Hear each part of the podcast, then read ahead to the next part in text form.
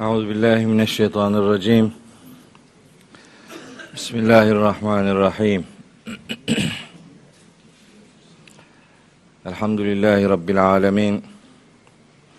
Ves salatu vesselamu ala seyyidina Muhammedin ve alihi ve ashabihi ve men tebi'ahu bi ihsanin ila yevmiddin. Muhterem kardeşlerim, hepinizi selamların en güzeliyle, Allah'ın selamıyla selamlıyorum. Allah'ın selamı, rahmeti, bereketi, afiyeti, mağfireti üzerinize olsun. Bugün İhlas suresini inşallah okuyacağız. İhlas suresini dört küçük kısa ayetten müteşekkil bir sure olduğu için başka ayetlerle birlikte ilişkisini kurarak mesajını anlamaya, kavramaya gayret edeceğiz. Bu vesileyle Rabbim önce bana söyleyeceklerimi doğru söyleyebilmeyi lütfetsin. Size de dinleyeceklerinizi doğru dinlemeyi, doğru anlamayı ve hayatımıza doğru yansıtmayı nasip eylesin.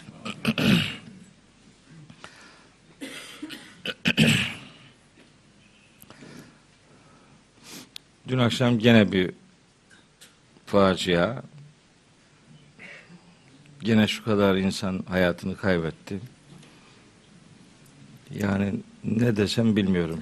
Hiç kelimeleri nasıl dizdireceğimi, zihnimde nasıl bir yoğurma yapabileceğimi hiç bilmiyorum.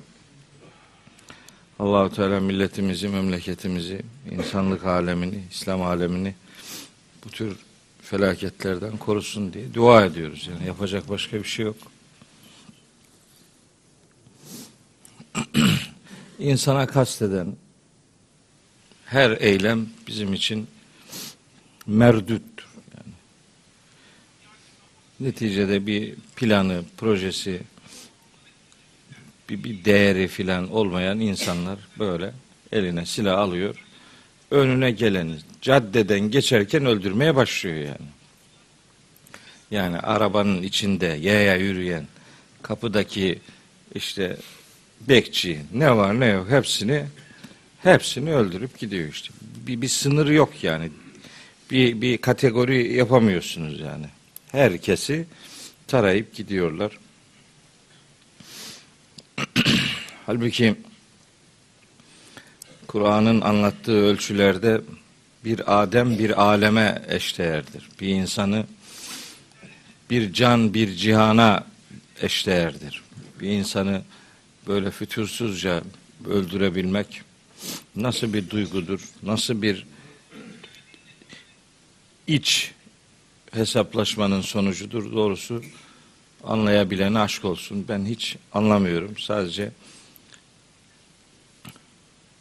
belki tarihin en nazik günlerinden geçmekte olduğumuz şu sıralarda bu milletin ayakta durması lazım gelen bir dönemde bir acıyı unutmadan hemen yenisi geliyor.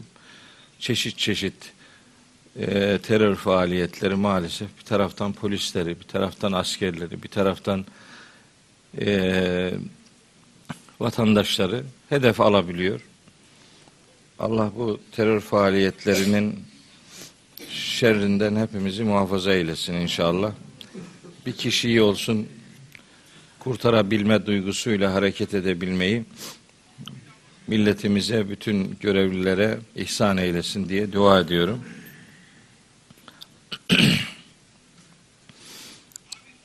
Tabi mesele yılbaşı, yıl sonu filan bilmem nesi olduğuna hiç inanmıyorum. Yani öyle yılbaşıydı, yıl dibiydi. Mesele o değil. Mesele bu ülkede huzursuzluk çıkarmak işte yani. Burada bir terör faaliyeti ortaya koymak, bir güç gösterisinde bulunmak. Biz korunan bir yer bile olsa orayı da e, vururuz. Korum asker de olsa vururuz, polis de olsa vururuz. İstanbul'un göbeğinde de olsa vururuz. Yani mesele bu. Yoksa herhangi bir özel seçim olduğu kanaatinde değilim. Allahu Teala muhafaza buyursun. Daha uyanık olabilmeyi hepimize nasip eylesin diyorum. Bugün itibariyle 2017 takvim itibariyle 2017'nin ilk günündeyiz. Bu yaşayacağımız yeni yılı yeni 2017 tarihidir. Yani bunu kullanıyoruz hepimiz. Şimdi bunu deyince de hemen başlıyor bir grup. Bak işte yeni yılı kutladı bilmem ne. Böyle bir kutlama mutlama bizim literatürümüzde öyle bir şey yok. Bir şey kutladığımız yok. Yaşayacağımız yeni dönemi Rabbim hakkımızda hayırlara vesile kılsın diye dua ediyoruz. Bizim için bugünün dünden bir farkı yok. Bugünün yarından da bir farkı yok. Zaman açısından. hani bir, böyle işletmelerde şey vardır. Yıl sonu muhasebe, bilançolar yapılır. Bence bir yıl bitti. Bunun muhasebesini yapar akıllı adam. Değil mi? Bir yıl koskoca bir 12 ay demek. Bir yıl koskoca 52 hafta demek. Bir yıl koskoca 365 gün demek. Nihayetinde şu kadar saat demek yani. 365'i 24 ile çarpın o kadar saat dakikasını hesap edin. Ömürden bu kadar büyük bir zaman dilimi geçti gitti. Bu şu demek mezara yaklaşıyoruz yani ölüme yaklaşıyoruz demektir. Geçirdiğimiz şu günlerde Allahu Teala'nın bize hesabını soracağı bu hayatı nasıl yaşadığımızla ilgili bir muhasebe yapma durumundayız. Bu muhasebeyi yaşayacağımız günlerde daha dikkatli, daha duyarlı olabilme noktasında bir durum değerlendirmesi vesilesi olarak görürüz. Her yeni günü bıraktığımız güne göre daha hayırlı olsun diye dua ve niyazımızın konusu yaparız. Bu vesileyle de başlamış olan 2017 yılında daha Allah'ın rızasını daha çok kazanabileceğimiz zamanlar olsun diye dua ve niyazımızı yineleyelim. Böyle yılbaşı, yıl sonu, Noel, Moel bilmem ne filan bunların bizim literatürümüzde genel geçer hiçbir kabulünün olmadığını da bu vesileyle beyan etmiş olayım. Böyle bir terör gibi bir şeyler olunca ben derse de doğru düz başlayamıyorum. Şey kelimeleri yetiştiremiyorum. Yani acayip canım sıkılıyor. Şimdi şu kadar ocağa ateş düştü. Şu kadar insan yaralı. Yani herkesin yüreği kanıyor yani böyle böyle sıkıntılı bir dönemde çok rahat bir şekilde hadi derse başlayalım filan beceremiyorum bunu. allah Teala yaralılara şifa ihsan etsin. Ölenlerin yakınlarına sabır ihsan eylesin. Milletimize de başsağlığı diliyorum. Rabbim bu felaketlerden tekrar ve tekrar hepimizi muhafaza buyursun. Dua ve niyazımı yineliyorum. evet İhlas suresini okuyacağız bugün dedik. İhlas iniş sırası itibariyle Kur'an-ı Kerim'in 25. suresi iniş itibariyle resmi sıralamada 112. sure Mekke'de indirilmiş. Cenab-ı Hakk'ın olumlu ve olumsuz noktalarda tanıtımının yapıldığı bir suredir. Yani Rabbimizin ne olduğu ve ne olmadığı ile alakalı üçer tanıtımın yapıldığı dört ayetlik kısacık bir sure.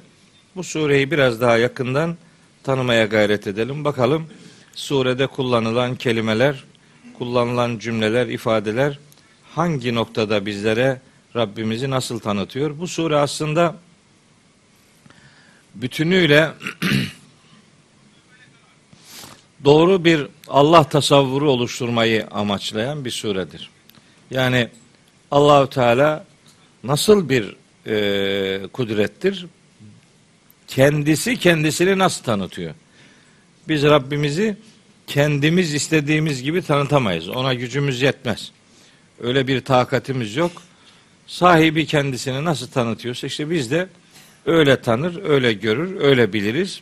O haliyle Rabbimiz hakkında bir kanaat sahibi oluruz. Felak ve Nas surelerinde kendisine sığınmamızı emreden beyanlarıyla bize seslenmişti. İşte kendisine sığınacağımız insanların Rabbi, insanların meliki, insanların ilahı ifadesinin bir açılımı yapılıyor. Yani kimdir bu Rab, kimdir bu melik, kimdir bu ilah? Bunun açılımı yapılıyor. İhlas suresi bize Rabbimizi tanıtıyor. Benden daha çok konuşuyor oradaki biri ya. Ona selam söyle, küçük harflerle konuş. Başka biri daha ses getiriyor. Ne oluyor diyorum. Biliyorum işte kameradan geliyor da kameradan o kadar gelmez. Bayağı bağırıyor adam yani. Benim İhlas suresiyle ilgili bir hatıram var. O hatıramı çok kısa bir şekilde sizinle paylaşmak istiyorum. Böyle sıkıntılı bir havayı biraz olsun dağıtabilme adına.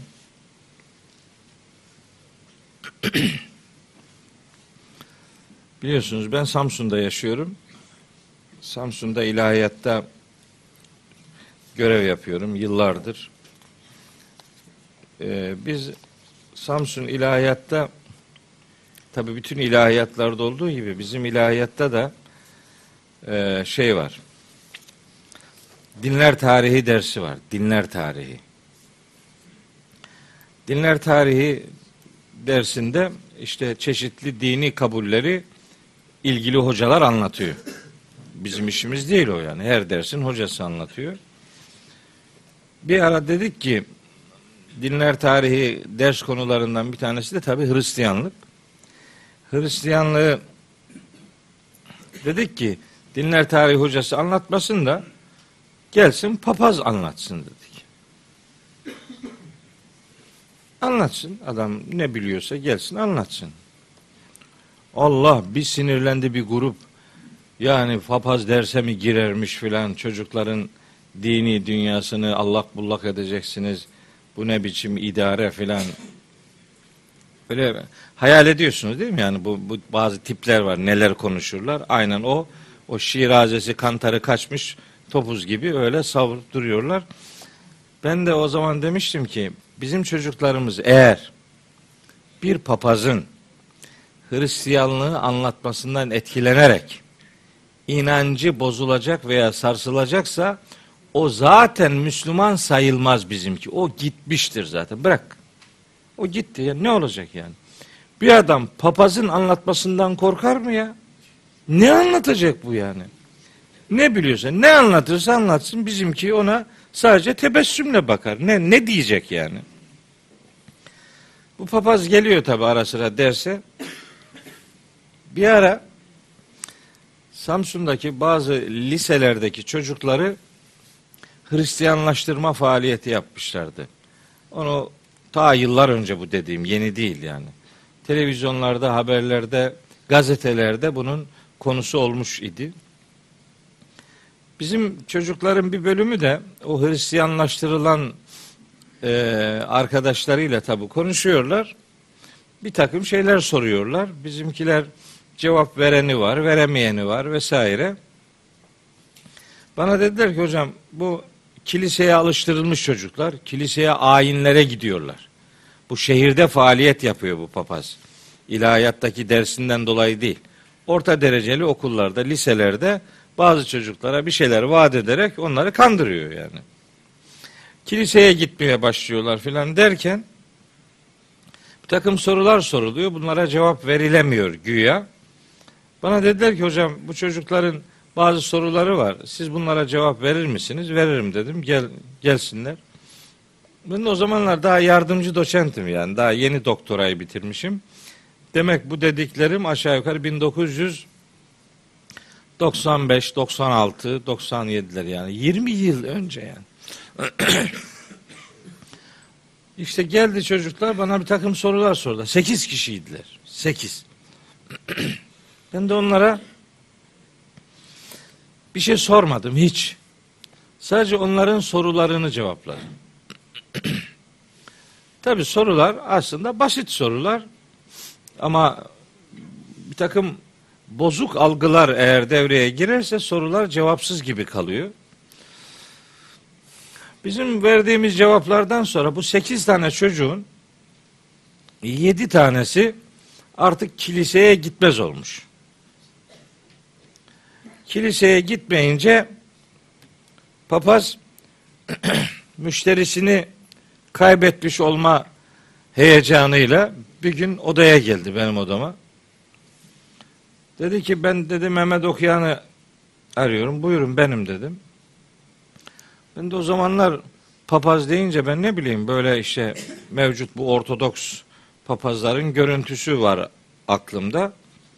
Yani öyle bir öyle bir adam olur diye bekliyordum. Baktım ki hiç öyle bir şey değil. Böyle kısa boylu, böyle zayıf, kot pantollu, montlu, sakalsız, bıyıksız hiç böyle biri geldi. Ben dedi papaz dedi. Nasıl dedim? Ne papaz dedim. Anlamadım ki yani papaz ya böyle papaz olmaz dedim kendi kendime. Pierre dedi, Pierre dedi. Samsun'un papazıyım ben dedi. Kilisenin papazıyım dedi. İtalyan Katolik kilisesi var Samsun'da bir tane. E buyur dedim. Hoş geldin dedim. Yani odaya gelmiş adam şimdi. Ne diyeceksin buna? Hoş geldin otur dedim. Oturmadı. Böyle ayakta kapı da hafif yarım açık. Kapıyı da kapatmadı. Buyur dedim. Hiç daha niye geldiğini sormadı, söylemeden, hiçbir şey konuşmadan dedi ki bana ben senden razı değilim dedi. Yani yanınıza bir adam geliyor pat diye böyle başlıyor. Şimdi ne bir şaşırıyorsunuz önce ne, ne diyor bu yani. Bir birkaç saniye böyle durakladıktan sonra dedim ki senin benden razı olmaman benim doğru yolda olduğumun ispatıdır dedim. İyi. Sen benden razı değilsen bizim durum iyi sayılır dedim. Ne oldu ne yaptık dedim. Niye razı değilsin? Otursana dedim. Niye ayakta duruyorsun yani? Yok dedi sen dedi milleti dininden ediyorsun dedi bana. Şimdi de bazıları öyle diyor ya. Aynı papazın dediklerini diyorlar yani. Nereden baktıkları anlaşılıyor aşağı yukarı yani.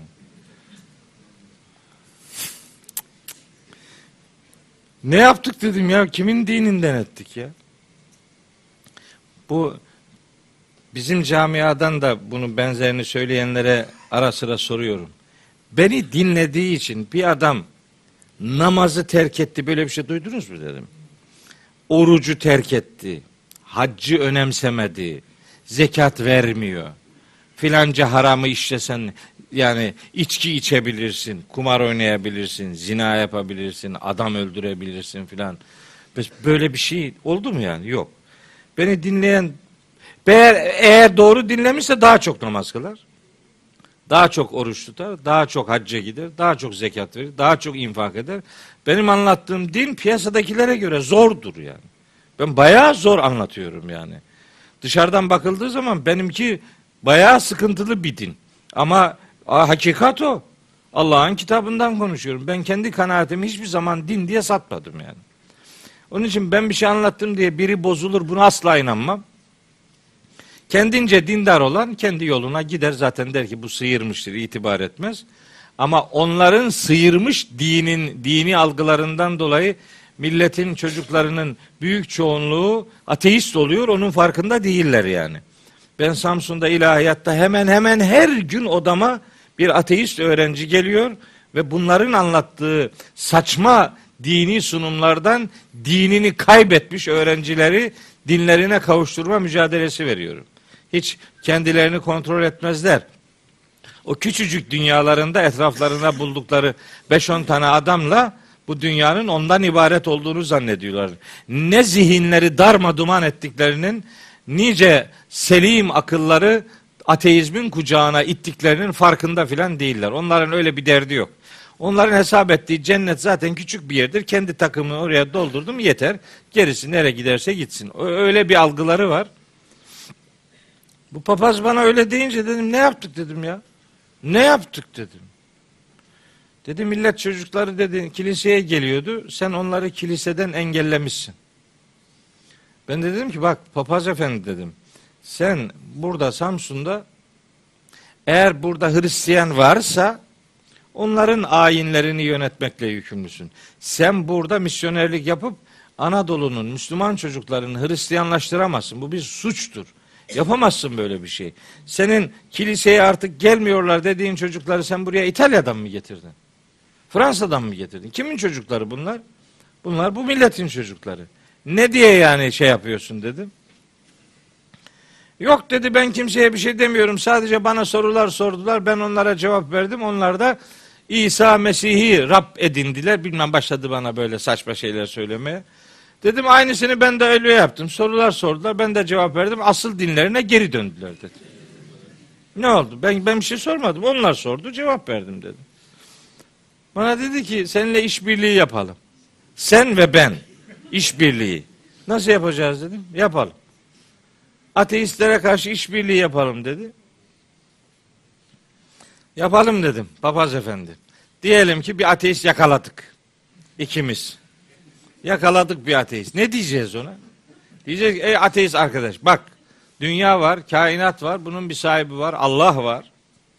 Allah'la alakalı bir şeyler söyleyeceğiz. Öyle öyle değil mi yani ateiste ne diyeceğiz yani? Sen yaşça benden büyüksün. Önce sen konuş isterim.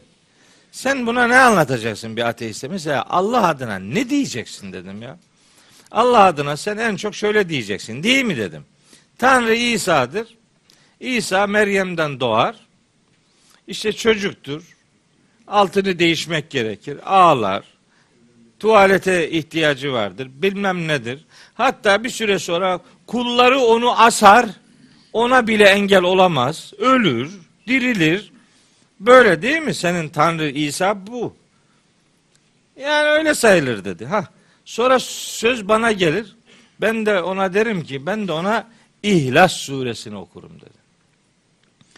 İhlas suresini okurum ve derim ki bu papazın dediklerinin tamamı yalan. Seni ve beni yan yana dinleyen bir ateist ancak daha çok ateist olur.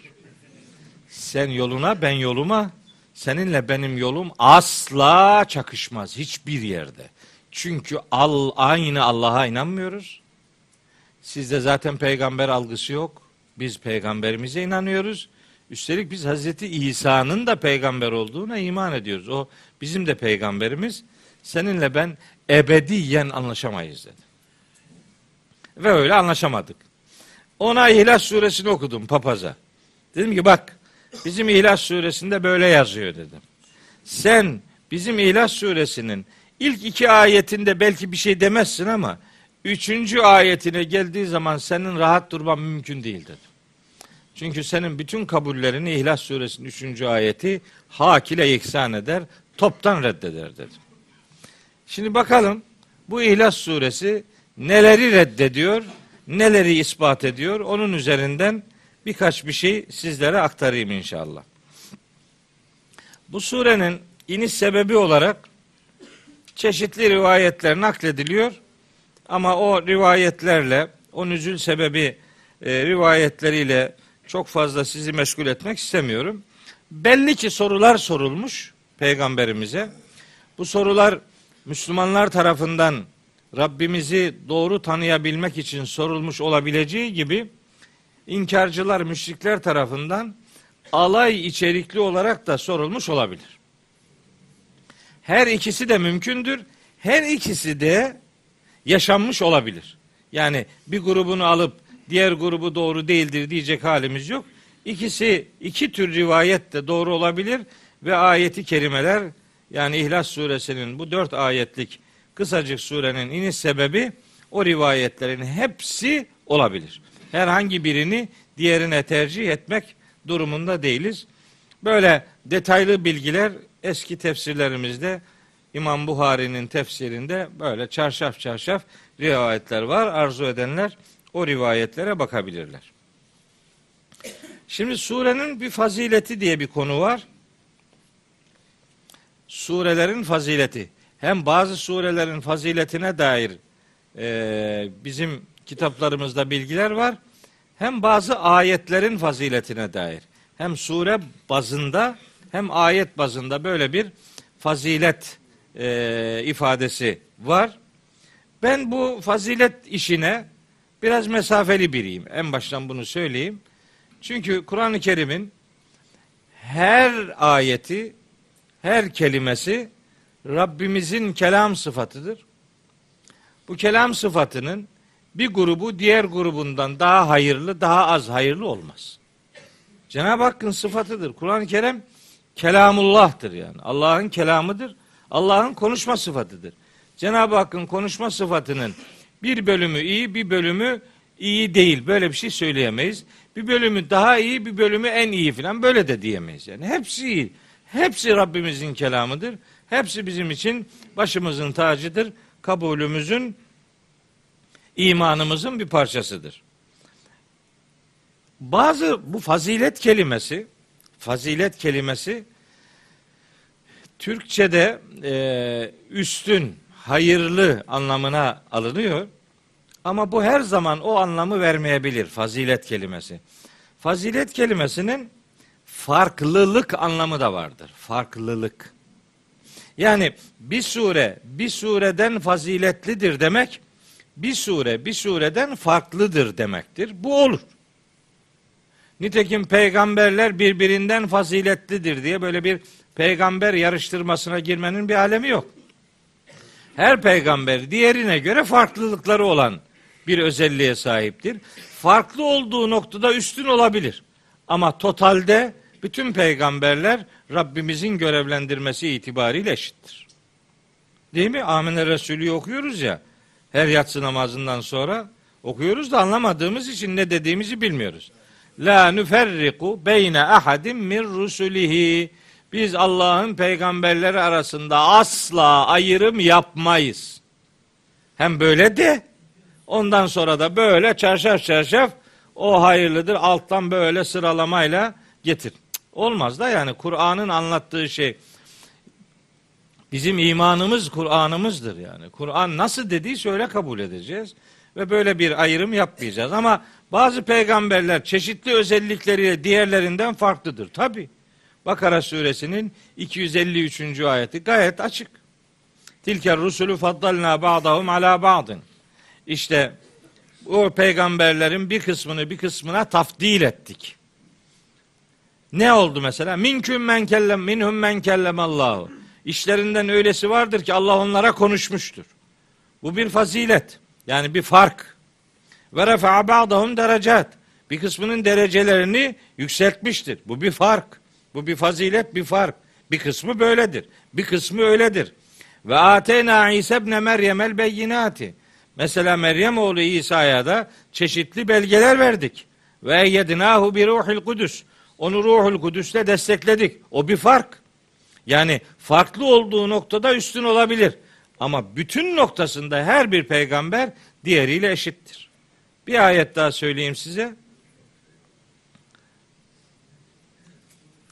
İsra suresinin 55. ayeti İsra. Orada buyuruyor ki Rabbimiz ve lekad faddalna ba'dan nebiyyin ala ba'din biz bazı nebileri bazılarına tafdil ettik. Faziletli kıldık yani farklı kıldık. Mesela bu bağlamda ve ateyna Davud'e zebura. Davud'a da zeburu verdik. Demek ki zebura sahip olmak bu yönüyle diğer peygamberlerden farklı olmaktır. Eğer bu bir üstünlükse evet. Hazreti Davud o noktada diğer peygamberlerden üstündür. Ama öbür peygamber de bir başka noktada ondan üstündür.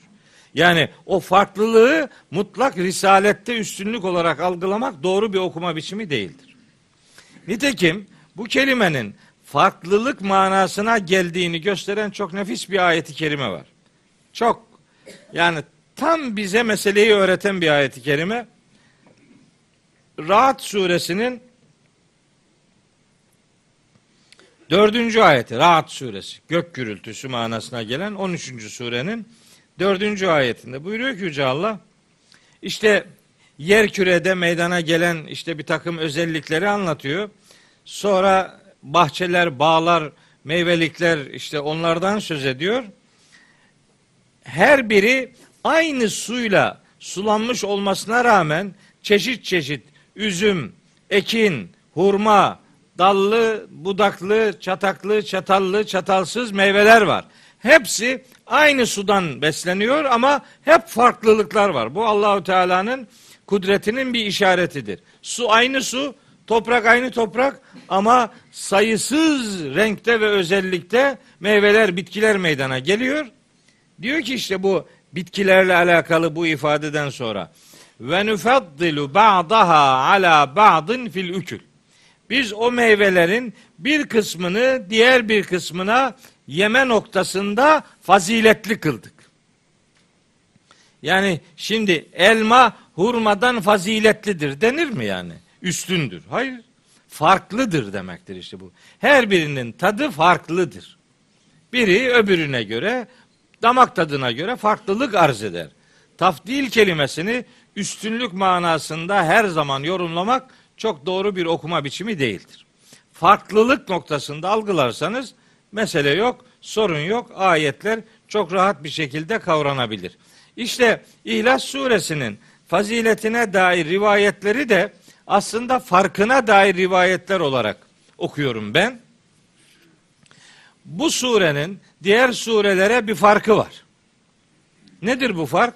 Bütünüyle başından sonuna kadar Rabbimizin tanıtıldığı tek sure bu suredir. Bu bir farktır. Hatta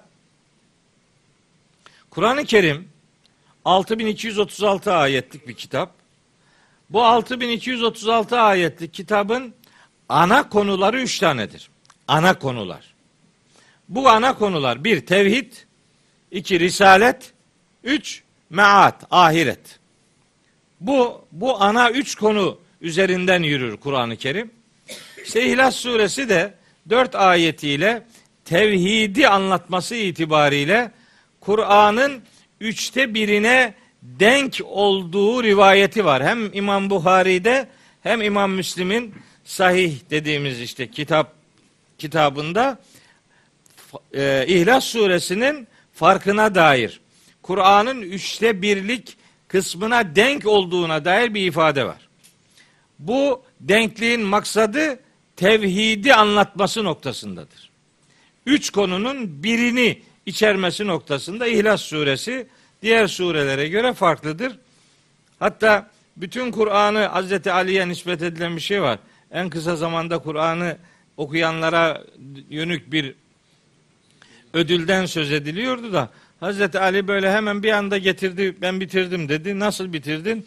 Üç ihlas okudum. Üçte biriydi. Üç defa okudum mu? Üçte üç oldu dedi. Al sana Kur'an'ı okuduk gibi. Bilmiyorum Hazreti Ali öyle bir öyle bir şey yapmış mıdır ama öyle anlatılıyor işte yani.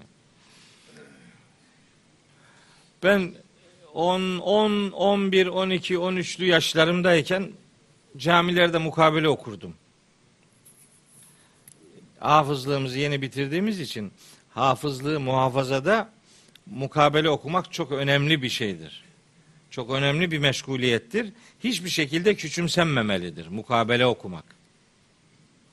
Ben de çok mukabeleler okudum. Hala okuyorum. Bundan sonra da okuyacağım elbette. Allah ömür verdikçe. Mukabele okurdum. Tabii böyle yaşım küçük olduğu için böyle çok da cılız, zayıf bir şeyim vardı, yapım. Şimdi sanki ondan öç alırmış gibi böyle değiştik.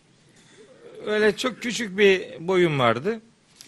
Millet mesela bir cüzü 10 tane hafız okurdu mukabelede. Ben tek başıma okurdum bir cüzü öyle e, o küçük cüsseyle beraber. Dolayısıyla cazip bir durumum vardı o zamanlar. Samsun'da okurdum böyle camilerde mukabele. Şimdi ben küçüğüm okuyorum diye benim okumam daha kabul olacak şeyiyle, beklentisiyle bana Ramazan'dan mukabele okuduğum camilerde hatim siparişleri gelirdi. Şimdi adam derdi ki benim bizim aile için 10 tane hatim yap. 10 tane hatim. Nasıl yapacağız onu Ramazan'da? Bir kişi değil ki. Diyelim ki 10 kişi geldi. 100 tane hatim yapıyor. Bu, bu bir senede bitmez 100 tane hatim. Fakat hatimleri de reddedemiyorsun. Niye? Para var işin içinde. Yani her hatim siparişinde mukabelenin borsası kurulur her Ramazan. Bu sene mukabele kaç liradan gidecek? Ya halde bizim Dursun iyi bilir. Haldeki şeyleri e, piyasayı düşünün. Her hafta değişebilir yani. Her hafta fiyatlar değişir duruma göre filan. Bizim de Ramazan mukabelelerinin fiyatları Ramazan'dan Ramazan'a enflasyon farkına endeksli olarak ayarlanabilir. Duruma göre öyle bir şey. O zamanlar çok felaket mukabele okuyordum. Acayip paralar almıştım. Hiç gizlemeye gerek yok. Ben ayıbını söyleyen bir adamım yani. Hiç hiç hiç öyle yüksünmem ya. Öyle bir kısmı var. Burnundan kıl aldırmaz. Beyim hiç hata yapmamış sanki yani. Hiç hatası yok. Ak bak tertemiz duruyor filan. Ya alakası yok. Ne çürüklükler vardır itiraf etmiyor. Bakma işte. Benim de o çürüklüklerim vardı. Gene de var yani. Yani böyle arı duru muyum? Yok. Ben bu ömrümde şunu öğrendim. Kimseyi abartmayacaksın. Hiç kimseyi abartmayacaksın. Abartıyorsun, yıkıyor seni, mahvediyor seni. Abartıyorsun, başına bela oluyor gerçekten. Abartmayacaksın. Bu da bir insandır, hatası olur deyip öyle kabul edeceksin bunu. Hatasızlık Allah'a ait bir sıfattır. Peygamberlerin bile Kur'an'da bir takım eksikliklerinden söz edildiğine göre sen kim oluyorsun da ne hatasızlığına soyunuyorsun? Herkes hata yapabilir. Hatasızlık iddiası iblisliktir. Adama soruyorsun. Sizin hoca hata yapabilir mi? Yapabilir diyor. Yani ne yapsın? Yani yapamaz diyemiyor. Peki bir hatasını söyler misin? Mümkün değil. Nerede hatasını söyleyebilir mi? Hata yapar mı yani? O zaman bütün karizması çizilir yani. Yani mukabele falan okumuştum. Okuyorum hala. Çok da para aldım. itiraf ediyorum. O zamanlar hiç de bir işe yaramadı o paralar. Ne oldu bilmiyorum. Öğrenciliği, öğrenciydim ama o zaman. Lisede okuyordum ve üniversitede okuduğum zamanlardı. Üniversiteyi bitirdim. Para işini bitirdim. Öğrencilik bitti bir daha bir kuruş almadım yani. Ama okumaya devam ediyorum. 40 yıldır okuyorum. Elhamdülillah bundan sonra da okuyacağım. O zaman işte çok birikiyordu hatim hatim hatim. Ben de ne yapayım bu kadar hatimi nasıl okuyacağım? Okuyamıyordum. Diyordum ki ya Rabbi bir tane okuyorum gerisine üç ihlas okuyorum. yani anca öyle. Çünkü o kadar şey bitmez mümkün değil. Şimdi veriyorsunuz birine hatim diyorsun ki 10 tane hatim oku. Okuyor mu öyle mi zannediyorsun yani? Yok işte üç ihlas bir Fatiha ile gönderin. Muhtemelen öyle yapıyordur bilmiyorum. Kimsenin günahını almayalım ama ben çocukken öyle yapmıştım yani. Ha, nasıl hocası? O da öyle yapmıştır yani. Ha öyle işte. Öyle okunmuyor da nasıl okuyacaksın bunu? Evet. Allah kitabını parayla satmaktan hepimizi muhafaza eylesin. Şimdi hala satıyorlar. Bunu mesleğe dönüştürdüler. Meslek. Şimdi talebeye burs anlamında bu yardım yapılabilir. Talebe burs. Talebe çünkü okuyor. Talebenin zengini olmaz. Talebe fakirdir. Ona yardım etmek, onu teşvik etmek lazım ama bunu mesleğe dönüştürmek doğru değil ki ya. Tamam artık şimdi maaş alıyor değil mi herkes yani? Daha ne, ne mukabeleden para alıyorsun ya? Alma Allah rızası için oku. Okuyanlar var tabii ki de bunu para için yapanlara da artık söyleyecek söz bulamıyorum yani. Evet. Şimdi İhlas suresinin hayatımdaki hatıratını böylece kapatmış olayım artık yeter. Şimdi ayetlerine bakalım. Bakalım ne diyor Rabbimiz. Kendisini nasıl tanıtıyor. Dersin sonunda uzun bir liste hazırladım. Tabi o listeyi size elbette burada hepsini ayet ayet okuyamayacağım ama hiç olmazsa Rabbimizin kendisini nasıl tanıttığıyla alakalı ayetleri böyle liste halinde çıkardım. Onu oradan bakıp evde ayetleri gidip kendiniz şey yapabilirsiniz. Okuyabilirsiniz. Ben sadece bu surede anlatılan haliyle bu dersi şekillendirmek istiyorum. Şöyle başlıyor sure. Bismillahirrahmanirrahim. Ve bihi nesta'in. Kul huvallahu ahadun. Kul huvallahu ahadun. Bunun tercümesi nasıldır? Bunun yaygın tercümesi şöyle verilir. Ve bu tercüme de meallerin büyük çoğunluğunda da maalesef şimdi söyleyeceğim gibidir. Tercüme şu. Verilen tercüme. De ki o Allah birdir. Değil mi? Öyle biliyorsunuz hepiniz.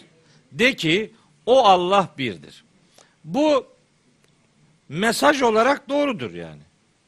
Allah'ın birliğine vurgu yapması manası da doğrudur. Ama bu tercüme açısından doğru değil. Gramer açısından doğru değil. Bu tercüme doğru değil yani. Mana doğru olabilir de tercüme doğru değil. Niye? Çünkü az Arapça bilenler şunu çok iyi fark ederler. Huve huve bir zamirdir ve cümlenin müstakil bir ögesidir. O mealler büyük çoğunlukla huve zamirine hada ismi işareti manasını veriyorlar. Yani sanki bu ayet huvallahu değil de hadallahu ifadesiyle gelmiş gibi muamele yapıyorlar. Bu doğru değil. O Allah birdir tercümesi yanlıştır. De ki o virgül o Allahu Allah'tır. Ahadün tektir. De ki o Allah'tır, tektir. Bunun doğru tercümesi budur. O Allah tektir tercümesi doğru bir tercüme değildir. Nitekim mesela buna benzer kullanımlar var. Nerede var? Mesela inneni enallahu. Enallahu ile huvallahu arasında gramer açısından fark yok. Enallahu demek ben Allah'ım demektir. Rabbimiz Taha suresinde buyuruyor kendisi için. Ene nasıl zamir ise huve de öyle zamirdir. Ene'ye nasıl ben manası veriyorsan hüveye de o müstakil zamir manasını vermek zorundasın. Kul huvallahu ahadun. De ki o o Allah'tır, tektir. Bu o kadar önemlidir ki bu. Bu surenin bütüncül manasını yakalamada böyle bir yaklaşım zorunludur. Neden? Çünkü bu surede Rabbimiz kendisine dair üç olumlu, üç de olumsuz özellik sayıyor. Üç olumlu, üç olumsuz. Olumluların biri isim, ikisi sıfat. Olumsuzların üçü de o Allahu Teala için imkansız olan şeyleri anlatıyor. O Allah'tır, tektir şeklinde bunu vermek mecburiyetindeyiz. Huve Arapça gramer açısından söylüyorum. Huve müptedadır. Allahu birinci haberdir. Ahadün ikinci haberdir. Gramer karşılığı olarak bunun böyle bilinmesi lazım. Mesela ene rabbukum dedim. Şey en Allahu ifadesi var. Taha suresi 14'te ben Allah'ım diye tercüme edilir. Mesela ene rabbukum ifadeleri de var. Birkaç yerde geçiyor. İşte biri Enbiya 92, biri Müminun 52. ayet. Ene rabbukum demek ben sizin Rabbinizim demektir. Yani müstakil, müpteda ve haberden meydana gelmiş müstakil bir cümledir bu. Huvallahu o Allah tercümesini yapmamak lazım. O Allah'tır tercümesini yeğlemek lazım. Bu bir zorunluluktur. Mana olarak çok önemli gibi görünmüyorsa da şekil, gramer noktasında öbür tercüme sıkıntılıdır. Tercümeyi doğru yapmak lazım. Bir şey daha söyleyeyim tam burada. Huve zamiri gene teknik bir şey olacak ama e, olsun bunu da söylemek durumundayım. Huve zamirdir dedim ya zamir. Zamirler tabi her dilde var. O deme. Huve o demek. O diyebilmek için onun ne olduğunu önceden söylemiş olman lazım. Yani önceden bir isim geçmiş olacak ki sonradan o diyebilesin. Değil mi? Şimdi ben, ben, ben mesela başlasam desem ki size, burada desem ki, o henüz gelmedi. Ne dersiniz? Kafayı yedi bu. Ne bu? Ne? O kim? Önce o'ya ait kim olduğunu söyleyeceksin ki sonradan o diye sen dediğinde kim olduğu anlaşılmış olsun. Zamirler böyle kullanılır. Önce isim geçer, sonra zamir geçer. Fakat burada ve benzer başka bazı ayetlerde benzer başka ayetler bağlamında hemen söyleyeyim. Mesela Haşr suresinin son üç ayetinde Huvallahullezî Huvallahullezî Huve ile başlıyor. Huve o. O kendisinden başka ilah olmayan Allah'tır. O. Eğer zamirin kimi karşıladığı herkes tarafından biliniyorsa, gündemin ana konusu o zamirle ilişkili ise, o zaman kelimeyi isim olarak kullanmaktansa zamir olarak kullanmak daha etkili bir anlatım biçimidir. Yani o toplumda konuşulan gündem Cenab-ı Hak olduğu için soruya konu Cenab-ı Hak'la alakalı şekillendiği için Allah şöyledir demektense o şöyledir demek daha etkili bir ifade biçimidir. Onun için buradaki huve zamirinin isim gelmeden önce kullanılmasının sebebi gündemin Cenab-ı Hak olması nedeniyledir. Huve diye başlamamızın asıl sebebi budur. Bunu bu vesile bir gramer e, özelliği olarak beyan etmiş olayım. Bu arada bir şeyi daha söylemeliyim. O da Allah kelimesiyle alakalı. De ki o Allah'tır, tektir. Allah kelimesi biz bunun adına hürmeten lafza-i celal diyoruz. Allah kelimesi lafza-i celal diye. Yani bizim terminolojimizde kelimenin adı budur. Lafza-i celal. Rabbimizle alakalı Allah kelimesinin yerine Türkiye'de, Türkçe'de böyle Tanrı kelimesi kullanılır. Biraz da yoğun bir şekilde kullanılır. Mesela ben şahsen Cenab-ı Hak için hiçbir zaman Tanrı kelimesini kullanmadım. Kullanmam da. Çünkü Tanrı kelimesinin karşılığı Allah lafzı olmuyor. Kelime anlamı itibariyle. Tanrı kelimesi daha çok ilah kelimesinin karşılığı olabilir. İlah kelimesi Cenab-ı Hakk'a dair bir sıfattır. Tanrı'yı Allah kelimesinin yerine kullanmak doğru bir kullanım değildir. Yani bunu kullananları kötü niyetlidir, şudur budur gibi nitelendirmek falan istemiyorum ama bu doğru bir kullanım değildir. Tanrı kelimesi daha çok ilah kelimesinin karşılığı olabilir. İlah kelimesi Cenab-ı Hakk'a dair bir sıfattır. Tanrı'yı Allah kelimesinin yerine kullanmak doğru bir kullanım değildir. Yani bunu kullananları kötü niyetlidir, şudur budur gibi nitelendirmek falan istemiyorum ama bu doğru bir kullanım değildir. Cenab-ı Hak için onun özel ismi Allah kelimesidir. Allah kelimesini dilimize yabancı tutmamak durumundayız. Düşünün mesela İngilizce bir metin düşünün. İngilizce bir metinde Allahu Teala için kelime olarak ne yazacak adam? God. God kelimesi işte onlara göre Tanrı. Ya onun God dediği Tanrı kelimesiyle bizim Allah kelimesini kullanarak kastettiğimiz hep aynısı değil. O God diye gidiyor İsa'ya da God diyor yani. Dolayısıyla onun kullandığında o God kelimesini Tanrı karşılığı olarak kullanılıyor. Biz ise Allah kelimesinin karşılığı olarak başka bir kelime kullanmamak durumundayız. Allahu Teala için Allah kelimesini kullanmak ve bu din dilimize yerleştirmek. Yani kalbimize yerleştirdiğimiz gibi dilimize de yerleştirmek durumundayız. Bir kötü niyet unsuru olarak söylemiyorum ama dilimizi Allah lafzına alıştırmak mecburiyetindeyiz. Onun üzerinden e, bir bilinç geliştirmek durumundayız. Rabbimiz kendisini Allah diye tanıtıyor bitti. Başka. Bu kelime tabi o çok ilginç de bir kelimedir. Allah kelimesi lafız olarak. Başındaki hemzeyi kaldırsan geriye lillah kalır o da Allah için demektir. Mesela hemzeyi kaldırsan birinci lamı kaldırsan geriye lehu kalır o da Allah için demektir.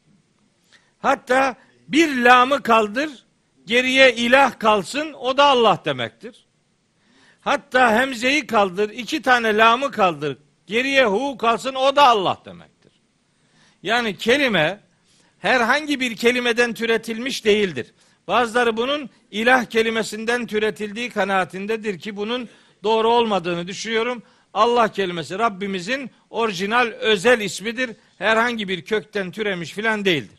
Onun için Allah lafzını dilimizin en önemli kelimelerinden biri olarak şekillendirmek durumundayız. Yerine alternatifler aramanın bir alemi yoktur. Kul huvallahu kısmı ile alakalı söyleyeceklerim aşağı yukarı bundan ibarettir. Rabbimiz kendisini isminin Allah olduğunu beyan ederek tanıtıyor bir. Şimdi iki tane de sıfat tanıtacak. Bir isim, iki sıfat. Sıfatların biri ahad sıfatıdır. Ahadün, ahadün tek anlamına geliyor. Buna bir demek de çok doğru bir tercüme değildir. Ahadün tek demektir. Teklik yani bölünüp parçalara ayrılamayan, parçalardan müteşekkil bütün oluşturmayan için kullanılır. Tek, ehad kelimesi. Ve bu Cenab-ı Hak için kullanılır Kur'an-ı Kerim'de. Ehad kelimesi Kur'an'da bu anlamda çeşitli ayetlerde geçiyor. Tam 74 74 yerde geçiyor ama hepsi Allah için filan geçmiyor. Allah için kullanıldığı yerde olumlu manada tek manası veriyor. Bu kelime olumsuz cümlelerde de geçiyor. Mesela İhlas suresinin dördüncü ayeti olumsuz cümle içerisinde ehad kelimesinin kullanıldığı örneklerden biridir. Eğer ehad kelimesi olumsuz bir cümlede kullanılıyorsa o zaman manası hiç hiç kimse demektir. Olumsuz manada ahad hiç kimse demektir. Olumlu manada Allah için kullanıldığında tek anlamına geliyor. Tek. Olumsuz kullanımlarının Kur'an-ı Kerim'de çeşitli örnekleri var. Hiç kimse manasına gelen çeşitli örnekleri var. Mesela fema minküm min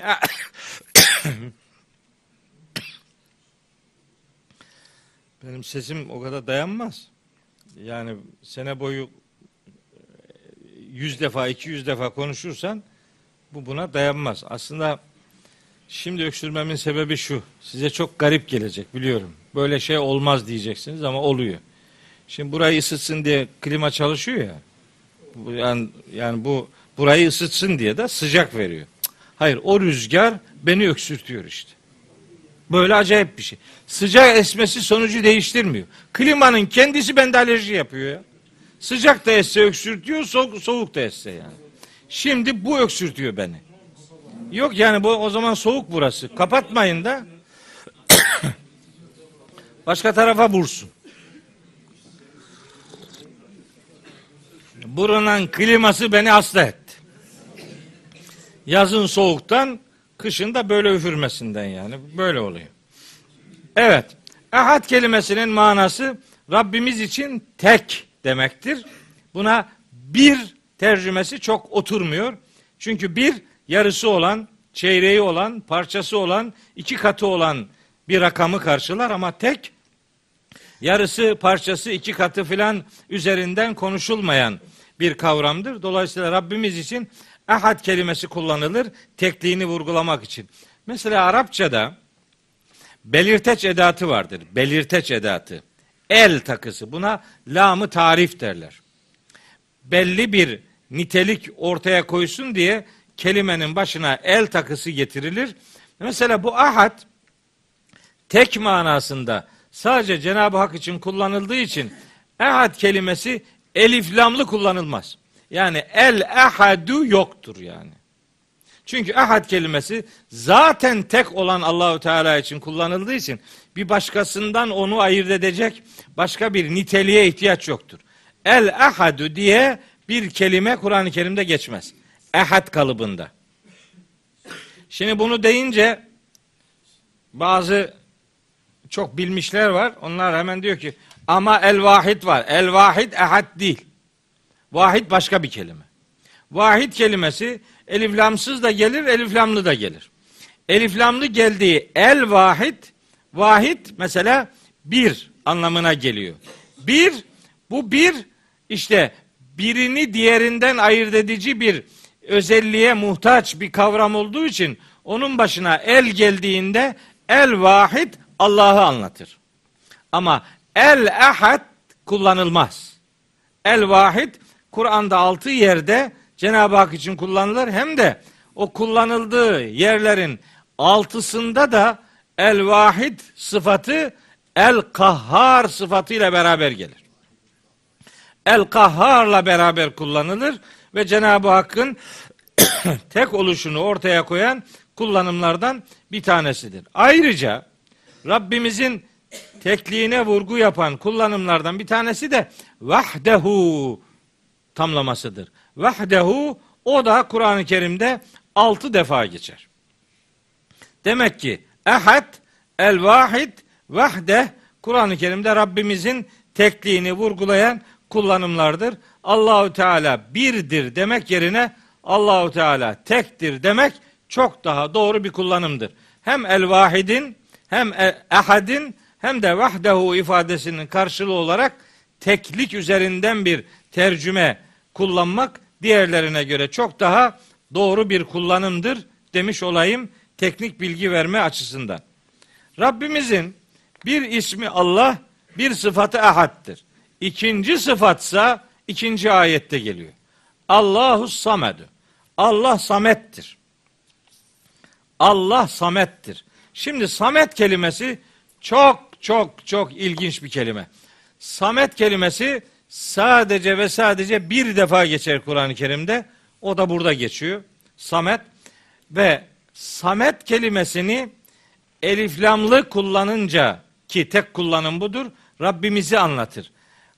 Onun için mesela tek başına Samet ismi vermek çok çok iyi bir e, isim olarak görülmez. Es Samedü. Eliflamlı kullanınca Allah için tek başına kullanıldığı için Samed'i mesela abd kelimesiyle beraber kullanmak daha doğrudur. Yani Abdus Samet. İşte Abdullah, Abdurrahman gibi böyle kullanmak daha bir duyarlılık ortaya koyar. Rabbimizin samet oluşu yaratıklara hiçbir şeye muhtaç olmaması manasını verir. Fakat bu samet kelimesinin merhum Fahrettin Razi'den aldığım bir mana şeysi var. Mana dünyası. Şurada yazılanların tamamını Fahrettin Razi Samet kelimesinin tercümesi, manası, tefsiri, yorumu bağlamında zikrediyor. Ben bunları bir okumak istiyorum size. Bakın bir kelime Rabbimiz için kullanılan bu özel sıfat ne kadar anlam e, alanına sahiptir. Ne kadar geniş bir kavramdır. Öyle bir kelimeyle filan kısıtlanabilecek, özetlenebilecek bir kavram değil samet kelimesi. Bununla alakalı Rabbimizin sametliğini ortaya koyan size 5-6 tane ayet okuyacağım ama kelimenin gelebildiği manalar itibariyle şunları hatırlatmalıyım.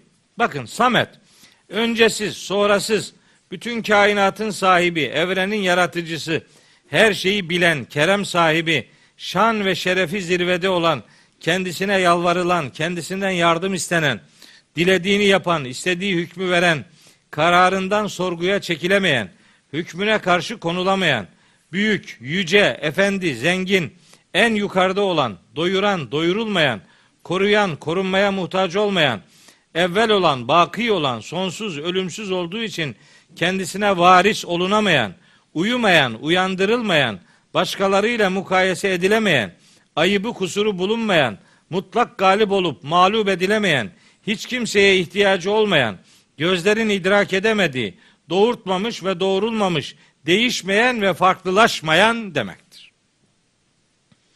Bak şu kadar nitelik samet kavramının içerisinde yer alıyor. Bunlar bir alimin kelimeye kendisinin özel verdiği ma- manalar değil. Bunların önemli bir bölümü ayetlerden anladığıdır. İşte şimdi size o ayetlerden bir grubunu okuyayım. Sametlik ne demektir? Allahu Teala'nın samet oluşu aslında hangi niteliklerini bünyesinde barındırıyor? Bakın mesela Muhammed suresi 38. ayet var. Allahü Teala orada çok ilginç bir kelime kullanıyor. Kendisiyle alakalı bir cümle. Vallahul ganiyyü ve entumul fukara'u. Allah gerçek zengin olandır. Geri kalan hepiniz ona muhtaçsınız. Siz ona muhtaçsınız demek Allah hiç kimseye muhtaç değildir demek. İşte samet budur. Allah gerçek zengin olandır. Sizin hepiniz fakirsiniz. Fakir muhtaç demek. Hepiniz Allah'a muhtaçsınız. Mesela Fatır suresi 15. ayet buna benzer bir me- mesaj içerir. Orada der ki Rabbimiz Ya eyyühen nasu ey insanlar entumul fukara'u ilallahi hepiniz Allah'a muhtaçsınız. Hepiniz Allah'a muhtaçsınız demek o hiç kimseye muhtaç değildir demektir. İşte samet oluş bu anlama gelir. Mesela En'am suresinin 14. ayetinde Cenab-ı Hak kendisini böyle çeşitli yönleriyle tanıtır. Tanıttığı ifadelerden, cümlelerden biri şu. Estağfirullah. Kul agayrallahi ettehizu veliyen fatırız semavati vel ard ve huve yut'imu ve la yut'amu. Allah herkesi doyuran ama kendisi doyurulmayandır. Niye? Çünkü onun açlık diye bir ihtiyacı olmaz. Öyle bir ihtiyaç Allah için muhaldir. Bakın samet oluş bir yönüyle budur da. Mesela Müminun suresinin bir ayet grubu var. 84 ila 89. ayetler. o ayetlerde Rabbimiz kendisini çeşitli özellikleriyle anlatıyor. Bir cümle tam samedi karşılayar mahiyette bir mana veriyor. Orada diyor ki ve huve yuciru ve la yucaru aleyhi. Kendisi koruyup kollayan ama kendisi korunup kollanmayan. İşte bu samet. Müminun suresi 88. ayet. Kendisi herkesi koruyup kollayan ama kendisi korunup kollanmaya muhtaç olmayan manasına geliyor. Mesela e, Zariyat suresinde bir cümle var. Orada buyuruyor ki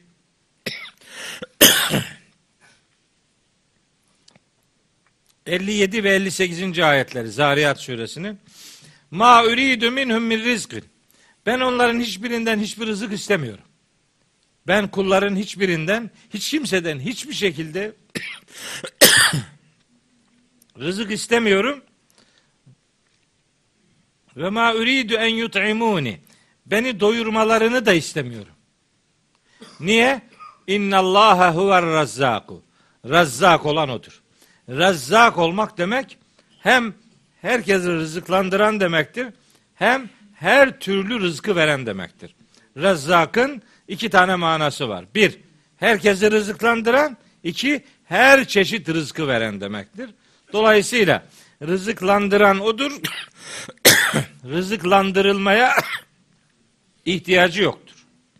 İşte bunlar samet kavramının açılımı durumunda olan ayeti kerimelerdir. Bir grubunu size böylece aktarmış oldum.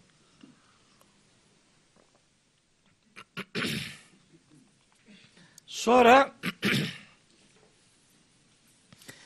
Allahu Teala'nın surenin ilk iki ayetinde bir isim ve iki sıfat şeklinde kendini tanıttığı ifadeler bunlar. Allahu Teala'nın ismi Allah lafzıdır, lafzayı celaldir. Bu suredeki birinci sıfatı ahad kelimesidir. Bu suredeki ikinci sıfatı samet, es-samet kelimesidir. Bunlar madalyonun bir tarafı. Cenab-ı Hakk'ın ne olduğunu anlatan cümleler. Üç özellik Rabbimizin ne olduğuyla alakalı cümleler. Şimdi iki ayette üç özellik sayacak. Bunlar da olmayan, Rabbimiz için düşünülemeyecek şeyler. Neler? Bir, Lem yelit. Biri bu. Bunu tercüme ederken adam diyor ki lem yelit doğmadı. Lem yelit doğmadı tamam. Ve lem yulet doğurulmadı. Ne farkı var? Doğmadı doğurulmadı. Ne farkı var bunun? Aynı şey. Yani güya tercüme yapıyor. Doğru değil ki bu. lem yelit akla gelen mana hani sorunsuz gibi görünen mana lem yelit doğurmadı. Kimseyi doğurmadı. Doğur, doğurganlık dişilik özelliğidir. E, bil, bildiğimiz manada doğurmadı demek de çok doğru bir tercüme değil. Çünkü o zaman lem telit olması lazım bunun. Müennes kalıpta gelmesi lazım. Öyle de gelmediğine göre maksat doğurmamak da değil. Lem yelit iki çeşit tercüme edilebilir. bir, doğurtmadı. En doğru tercüme budur. Doğurtmadı. Yani lem yelit kimsenin babası olmadı demektir. Yani lem yelit Allah baba değildir demektir. Bizim Türkçe'de var değil mi? Allah baba. Allah baba. Bir Müslüman bunu nasıl kullanır ya? Allah baba Hristiyan sözüdür ya. Bir Müslüman bunu söyleyemez. Ya Allah baba nasıl desin? Lem yelidi hiç duymadın mı sen ya? Başka ayetler var. Ve lem yettehiz veleden. Allah çocuğu Allah çocuk edinmemiştir. Mettehazallahu min veledin. Allah'ın hiçbir şekilde çocuğu yoktur. Allah çocuk sahibi değildir. Neden değildir? Onları şimdi birazdan okuyacağım ayetlerini. Acayip cümleler var. Rabbimiz kendisini tanıtıyor deyince şimdi burada doğurtmamak üzerinden yani baba olmamak. Niye bunun üzerinden gidiyor? Çünkü çok önemli sorular cevaplanıyor. Doğurtmamak, baba olmamak mesajı üzerinden çok önemli sorular cevaplanıyor. Çok önemli bazı kabuller böylece reddediliyor. Bakın Kur'an'ın indirildiği dönemde Mekke'de müşrikler Allahu Teala ile ilgili iki algıya sahiptiler. Mekkeli müşriklerin Rabbimizle alakalı bu çocuk sahibi olma noktasında iki algısı vardı. Genel algı Cenab-ı Hakk'ın kızlarının bulunduğu algısıydı. Onlar melekleri Allahu Teala'nın kızları kabul ediyorlardı. Dolayısıyla Rabbimiz onlara göre meleklerin yani kızların babasıydı. Kendileri kızlarını diri diri gömüyordu. Kız çocuk müjdelendiği zaman suratı kapkara kesiliyordu. Bunun ayetleri var doğrudan. Ama tapındıkları göğe üstün güç olarak kabul ettikleri Allahu Teala kendi beğenmedikleri, sevmedikleri çocukları Allah'a nispet ediliyor, ediyorlardı. Böyle acayip bir çelişkileri vardı. Melekleri Allah'ın kızları kabul ediyorlardı. Melekler Allah'ın kızları diye kabul edilince Cenab-ı Hak ne oluyor? Kızların babası oluyor. Bir baba motifi var. Bir de meleklerden öte cinlerle Allah arasında nesep bağı kuruyorlardı. Bu da iki ayette geçiyor. Biri En'am suresinin 100. ayeti, biri de Saffat suresinin 158. ayeti. Orada ve cealu beynehu ve beynel cinneti neseba. Allah'la cinler arasında nesep bağı kuruyorlar. O Saffat 158'de öyle geçiyor. En'am 100'de de ve cealu lillahi şureka el cinne. Allah'a cinleri ortak koşuyorlar. Ve halakahum halbuki Allah onları yarattı. Allah'ın yarattığı şeyleri Allah'a ortak koşuyorlar. Ve haraku lehu benine ve benatin. Aa, bu genellikle pek söylenmez ama bu da var. Allah'a hem erkek çocuklar hem kız çocuklar isnat ediyorlar. Demek ki Mekkeli müşrikler sadece kızları Allah'ın çocukları kabul etmiyor. cinlerden Allah'ın hem kız çocukları hem erkek çocukları olduğunu düşünüyorlardı. Rabbimiz ona öyle bir cevap veriyor ki. Öyle bir cevap veriyor ki. O 101. ayette En'am suresinin buyuruyor ki enna yekûnü lehu veledun. Onun nasıl çocuğu olabilir ya? Velem tekül lehu sahibe. Onun eşi yok ki, hanımı yok. Hanımı olmayanın çocuğu nasıl olur diyor. İşte bitti. Başka bir şey yok. Yani onun üzerinden başka bir şey söylemeye gerek yok. Hanımı olmayanın çocuğu olmaz. Çocuk ona o anlamda nispet edilemez. Cinlerle Allah arasında böyle bir nesep bağı bulunduğu iddiası korkunç bir iftiradır Rabbimize yönelik. İki tarafını da reddediyor Mekkeli müşriklerin. Hem melekleri Allah'ın kızları kabul eden, bunun üzerinden Allah'ı baba kabul eden motifi hem de cinlerle arasında nesep bağı bulunduğu, kızları ve erkek çocukları bulunduğu iddiasını Allah motifi üzerinden lem yelid ifadesi reddediyor. Mekkeli müşriklerin Allah'a babalık nispet eden algılarını reddediyor. Sonra sadece bu değil. Bir takım Yahudiler Hazreti Üzeyr'e Allah'ın oğlu diyor. Bunu Kur'an bize haber veriyor. Tevbe suresinin 30. ayeti gayet açık. Ve galetil Yahudu Uzeyrun ibnullahi. Bazı Yahudiler, hepsi değil. El Yahud, bazı Yahudiler, belli Yahudiler, Üzeyr Allah'ın oğludur diyorlar. Sadece bu değil. Hristiyanlar da ve kâletin nasara el mesih ibnullah. Onlar da Mesih Allah'ın oğludur diyorlar. Bazı Hristiyanlar. Bunu demeyenler de var. yani İsa Aleyhisselam Allah'ın oğludur demeyen Hristiyanlar da var. Hepsi öyledir deyip kestirip atmayalım. Benim tanıdığım tanıdıklarım var yani. Böyle İsa'yı Allah'ın oğlu diye görmeyen Hristiyanlar var. Şimdi Allah'ın Yahudi Yahudi Yahudiler ve Hristiyanlar üzerinden Allah'ın babalık motifi konuşulunca bir ayet daha var. O ayet pek görülmez. O da Maide suresinin 18. ayetidir. Aslında o ayeti bu konuda okuyunca mesele bitiyor. Maide 18. Buyuruyor ki Rabbimiz ve kâletil yehudu ve nasara Yahudi ve Hristiyanlar derlermiş ki nahnu ebnaullahi biz hepimiz Allah'ın çocuklarıyız. Öyle sadece İsa Allah'ın oğludur, Üzeyr Allah'ın oğludur. Kesmiyor bunları. Hepimiz Allah'ın oğullarıyız. Dolayısıyla da ve ehibbâuhu biz Allah'ın sevgilileriyiz. Hı, tabi. Allah'ın sevgililerisin. Sen dedin de hemen öyle oldu. Allahu Teala bunu diyenlere diyor ki bak. Aynı ayet. Maide suresi 18. ayet. Kul de ki bunu diyenlere. Felime yuazzibukum bizunubiküm.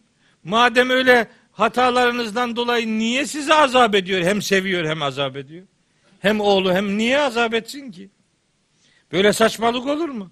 Bel entüm beşerun mimmen halaka. Canım sizin hepiniz Allah'ın yarattığı türden birer beşersiniz. Bu kadar. Başka, başka bir şey yok. Başka bir ayrıcalığınız yok. Hiç kimse doğuş itibariyle ayrıcalıklı bir nitelikle dünyaya gelmez. Bir şey daha söyleyeceğim bu vesileyle. Elmalılı Hamdi Yazır'ın tefsirinde görmüştüm.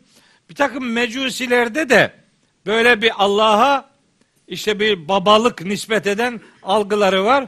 Hürmüz ve Ehremen Allah'ın oğullarıdır derlermiş. Hürmüz ve Ehremen.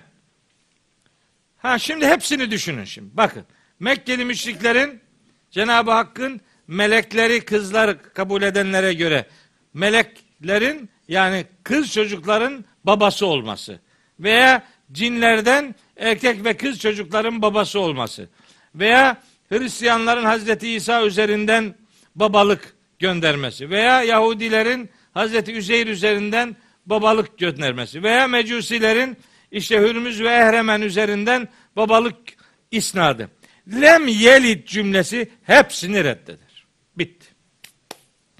Lem yelid Allah kimsenin babası değildir. Bu kadar. Allah kimsenin fiziksel anlamda doğması için fiziksel anlamda etkeni değildir. Allah baba olmamıştır. Türkçe'de kullanılan bu korkunç hatayı dilimizden behemehal söküp atmalıyız. Allah baba ifadesi bir Hristiyan propagandası olarak bizim dilimize, kültürümüze, masallarımıza, hikayelerimize, romanlarımıza maalesef mahsus sokuşturulmuştur. Hele ki bazı filmlerde özellikle bu tamlama kullanılarak bilinç altına böyle bir yanlış algı yerleştirilmeye çalışılıyor. Birer duyarlı Müslüman olarak bu ifadeyi literatürümüzden söküp atmalıyız. Allah baba algısı Müslüman bireyin ağzına yakışmaz. Lem yelit bu algıyı kökünden reddeder. o, it o itibarla babalık motifini Kur'an-ı Kerim İhlas suresinin 3. ayeti bağlamında başka ayetler de var. Sakın ha Rabbimizin çocuk sahibi olmadığı, hiç kimsenin babası olmadığıyla alakalı ifadeleri bu saydıklarımdan ibaret zannetmeyin. Bir sürü ayet var. Dolu. Ama hepsini burada okumaya zamanımız yok. Belki iki ayeti bir vesile bunun ne kadar imkansız bir şey olduğunu kavramada belki iki ayeti hatırlarsak mesele yerli yerine oturur. Bunlardan biri Zümer suresinin dördüncü ayeti. Ben şu sıralar Zümer suresinin tefsirine çalışıyorum.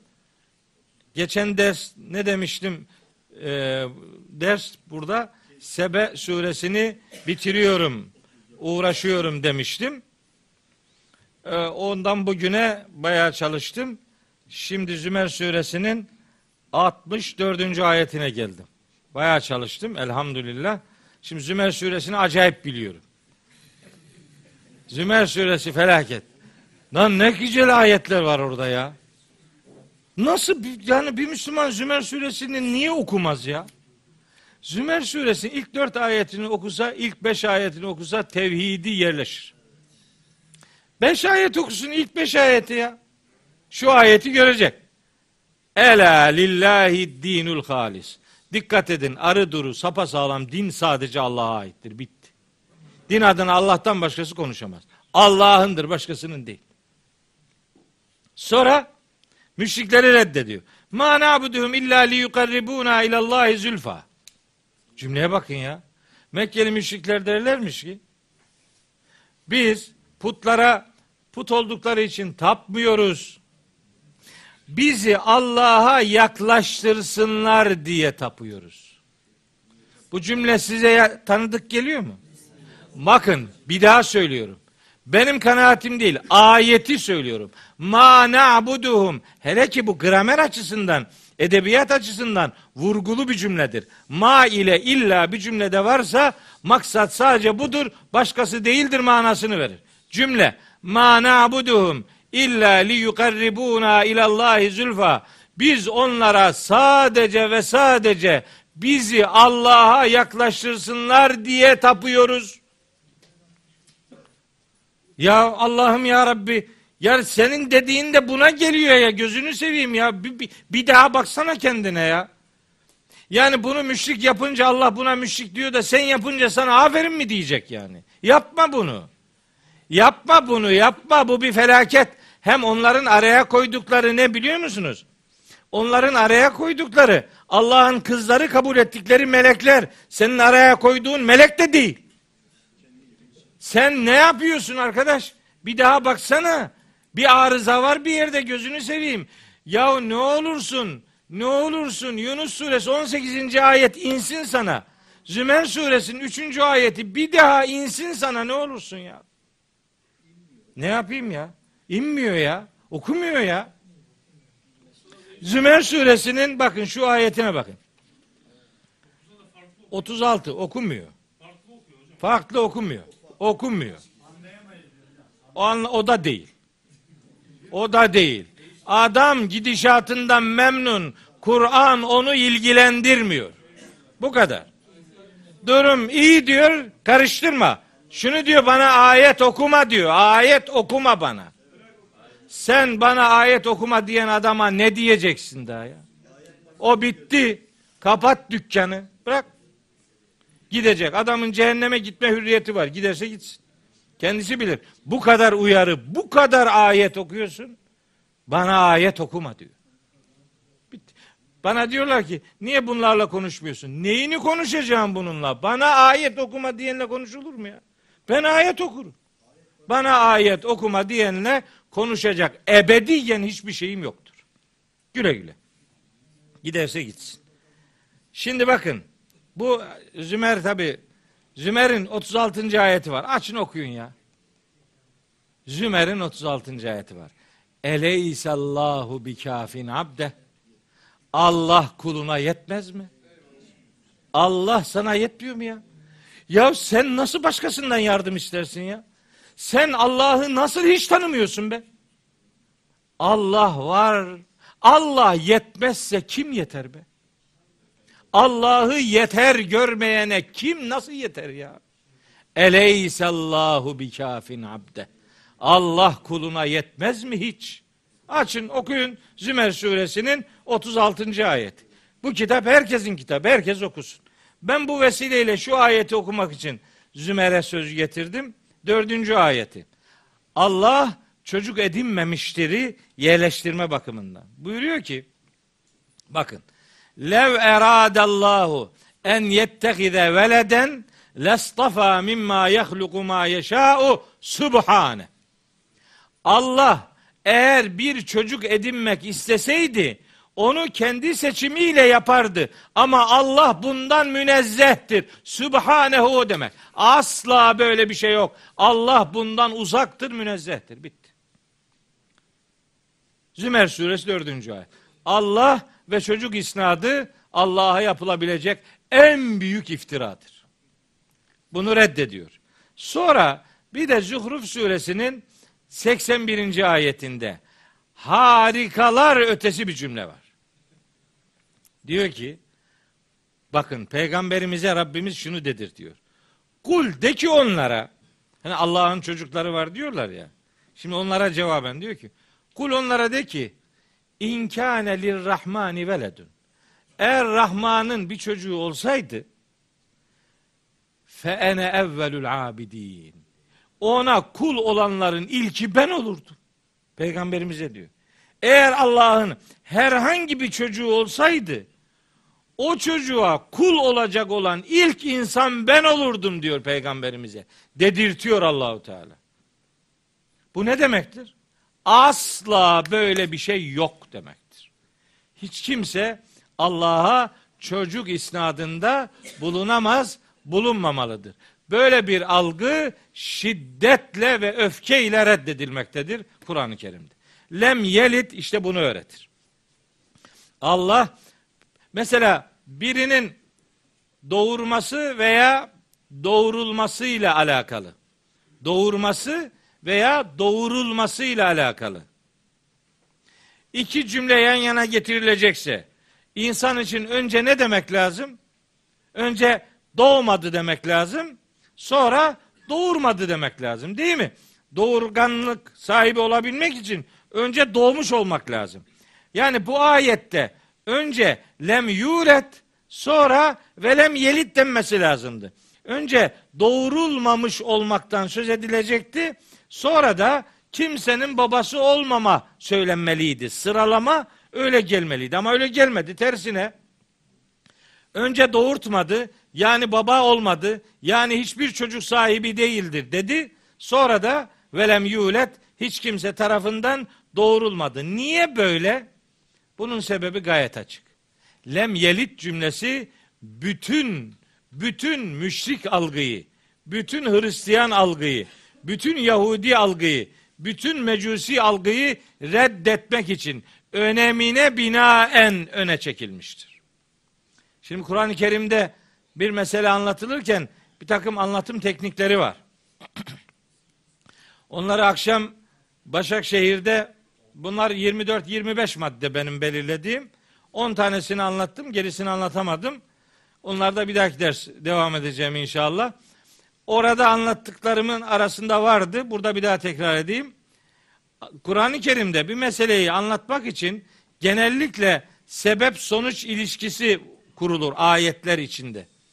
Hem ayetin kendi içinde vardır bu, hem ayetler arasında vardır. Sebep sonuç ilişkisi. Büyük çoğunlukla sebep önce verilir, sonuç sonra verilir. Yani önce sebepten, sonra sonuçtan söz edilir. Ama bazen önemine binaen önce sonuç verilir, sonra sebep zikredilir. Bu da vardır. Burada da öyle. Önemine binaen önce aslında sonuç verilmiştir. Yani Allah hiç kimsenin babası olmamıştır. Hiç kimseyi doğurtmamıştır.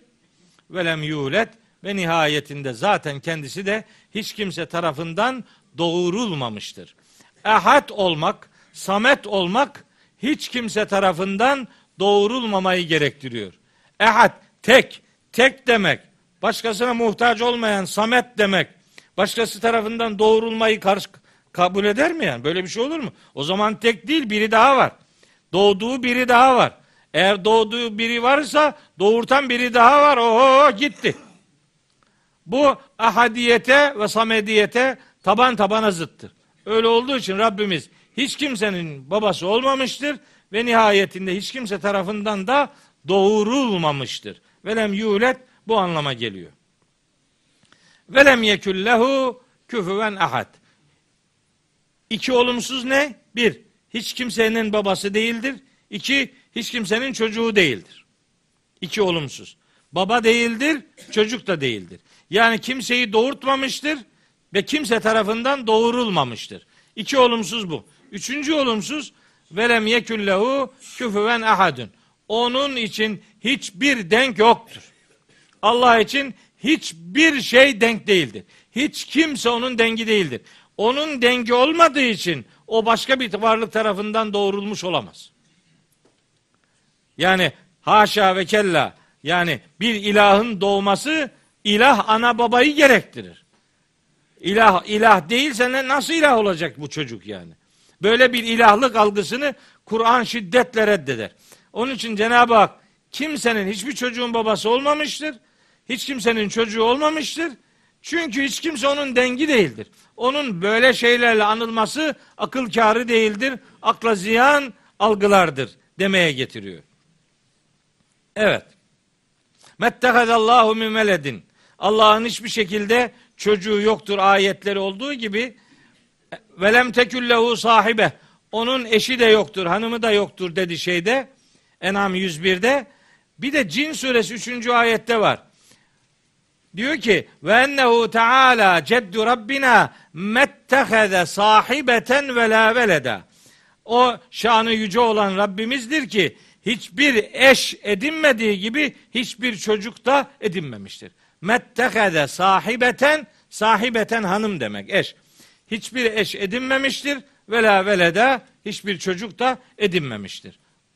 Böyle eşi olmadığı için baba olmadığı için kimsenin çocuğu da olmamıştır. Çünkü onun hiçbir şey dengi değildir. Ayeti kerime var. Bu manayı bize öğreten başka bir ayeti kerime var. O ayeti kerime de buyuruyor ki Yüce Allah. Leyse kemitlihi şeyun Şura suresi 11. ayet. Hiçbir şey onun haşa benzeri gibi bile olamaz. Onun benzeri yoktur. Ona bir şeyi benzetmek gayretine giren bilsin ki benzerine bile bir şey benzetemez. O kadar imkansızdır herhangi bir şeyi Allahu Teala'ya benzetme gayreti. Sırf bunun içindir ki Araplarda şöyle bir kelam yaygın kullanım kazanmıştır. Böyle şiirimsi bir ifadedir. Ma hatara bi balik fallahu gayru zalik. Her ne ki senin aklına geliyorsa Allah'la ilgili bil ki Allah o değildir. O zaman ne demek istiyor? Düşünme tırlatırsın. Yani sakın Allah'ı bir şeye benzetme. Boş. Neye benzetiyorsan o değil. Bitti. O zaman bu senin düşüneceğin bir alan değil. Sen Allah'ı bir şeye, bir şeyi Allah'a benzetme. Allah kendisini nasıl tanıttıysa sen o tanıttığı esas üzerine bir Allah tasavvuruna sahip olmaya gayret et demeye getiriyor bu e, bu Arapça metin. Evet. Şimdi İhlas Suresi ile alakalı sure bağlamında söylemek istediklerim aşağı yukarı bunlardır. Allahu Teala kendisini üç olumlu yani bir isim iki sıfat, üç de olumsuz özelliğiyle kendisini tanıtıyor. İsim Allah, sıfatların biri ahad, diğeri samet. Olumsuz olanlar çocuk sahibi olmaması, yani baba olmaması, herhangi kimsenin çocuğu olmaması ve hiçbir denginin bulunmaması noktasında Rabbimiz bu surede kendisini kısa ve öz bir şekilde anlatıyor. Başından sonuna Cenab-ı Hakk'ı anlatan tek sure olması itibariyle İhlas suresini ayrı bir yere koyduğumuzu bu vesileyle beyan edeyim. Şimdi Kur'an-ı Kerim'de doğru bir Allah algısına sahip olabilmek için Rabbimizin kendisini nasıl tanıttığını iyi bilmek lazım. İşte biz buna doğru Allah tasavvuru diyoruz. Doğru Allah tasavvuru. Sen kendin Allah'la ilgili bir şey üretmeyeceksin. Allah ne dediyse onları kabul edeceksin.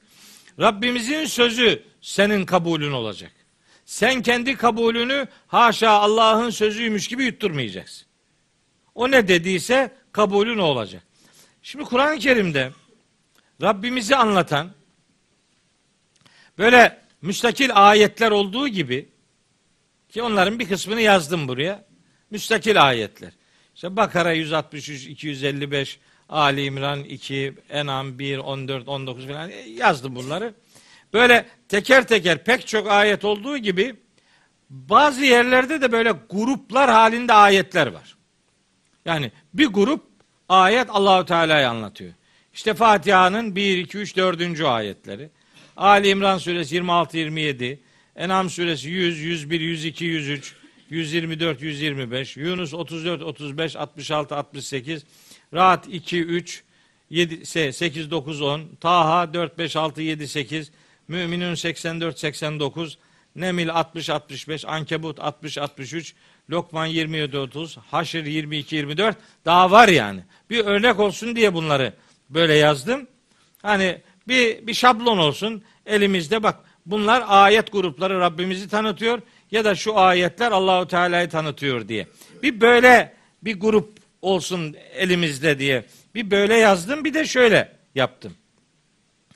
Şimdi bu e, bu yazdıklarım bu ikinci dediklerim 21 madde halinde. 21 madde halinde çıkardım.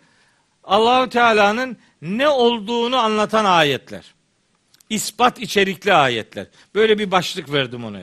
Allahu Teala kendisinin ne olduğunu nasıl anlatıyor? 21 başlık.